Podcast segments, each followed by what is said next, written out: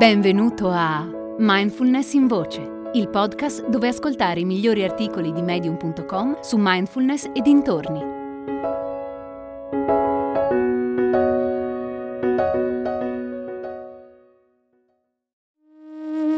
A settembre ripartono le attività di mindfulness, sia in presenza che online. Corsi di gruppo, corsi individuali e una comunità di pratica per chi ha già esperienza di meditazione. Tutte le attività sono condotte da me.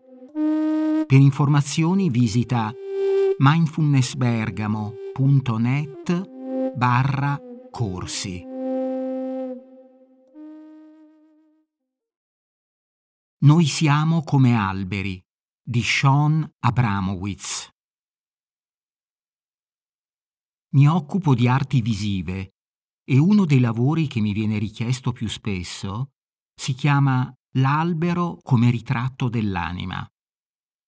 Per realizzare uno di questi ritratti incontro il mio cliente per un paio d'ore, durante le quali, oltre a fargli delle domande, pratichiamo insieme delle meditazioni corporee. Un misto di bohème e stregoneria. Non avevo mai riflettuto sul perché organizzassi gli incontri in quel modo, fino a quando, di recente, non ho mostrato ad una cliente il suo ritratto.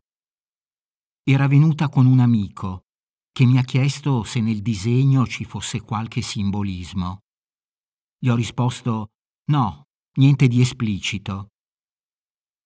Più tardi, ripensandoci, mi sono reso conto che a volte le parole non sono lo strumento migliore per esprimere ciò che sta accadendo. Vanno dritte al cervello e lì vengono concettualizzate e incasellate in significati precostituiti. Quando una persona guarda il disegno dell'albero che ritrae la sua anima, voglio che lo percepisca nel corpo. Voglio che quel disegno tocchi qualcosa che va al di là delle parole e delle interpretazioni. Spesso sentiamo il dovere di giustificarci col mondo, come se qualsiasi cosa facciamo, diciamo o sentiamo debba conformarsi a uno schema collettivo più grande di noi. Dobbiamo essere coerenti con quello schema.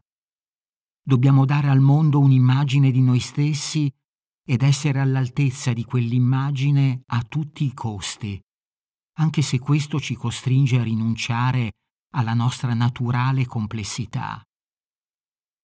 Disegnare un albero come ritratto dell'anima è il mio modo di dire ti vedo, vedo le tue asprezze, vedo le tue incoerenze, le tue parti un po' folli, quelle che non si possono incasellare. Vedo le parti di te che non ti permetti di esprimere, quelle che non ti piacciono, che ti fanno sentire a disagio, le parti che hai trascurato. Per me gli alberi sono simboli potenti perché mentre crescono non sanno come diventeranno. Non cercano di essere in un modo o in un altro o di rispettare un certo ruolo. Semplicemente rispondono all'ambiente in cui vivono e si sviluppano nella maniera più adatta alla loro sopravvivenza. E sono sempre creature meravigliose. È scomodo sapere che al di là di tutte le nostre convinzioni su chi siamo, chi dovremmo essere e come dovremmo vivere, di fatto siamo come gli alberi. Cresciamo seguendo le direzioni più disparate, a volte ci spezziamo, prendiamo pieghe improbabili. Ci sono parti di noi che si rifiutano di conformarsi all'idea di come dovremmo essere. E per quanto cerchiamo di nascondere quelle parti, sono lì, allo scoperto, facili da vedere per chiunque abbia davvero voglia di prestare attenzione. E proprio come gli alberi siamo creature meravigliose, in tutte le nostre parti, in tutte le fasi della nostra vita, fino alla morte. Siamo meravigliosi nel dolore, nella sofferenza e nelle difficoltà che ci forgiano.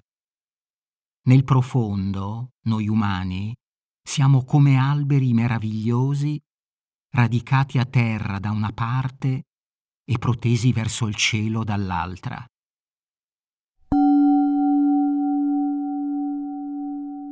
Galas è una comunità di persone interessate alla mindfulness, alla meditazione e alla crescita personale.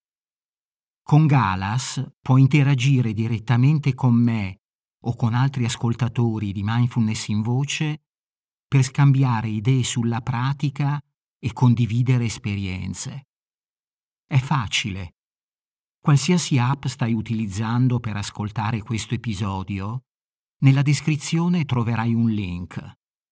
Seguilo e lascia un messaggio di testo o un vocale sul tema dell'episodio.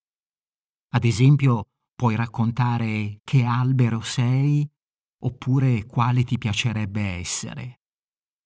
Risponderò personalmente a tutti i messaggi. Ti aspetto su Galas.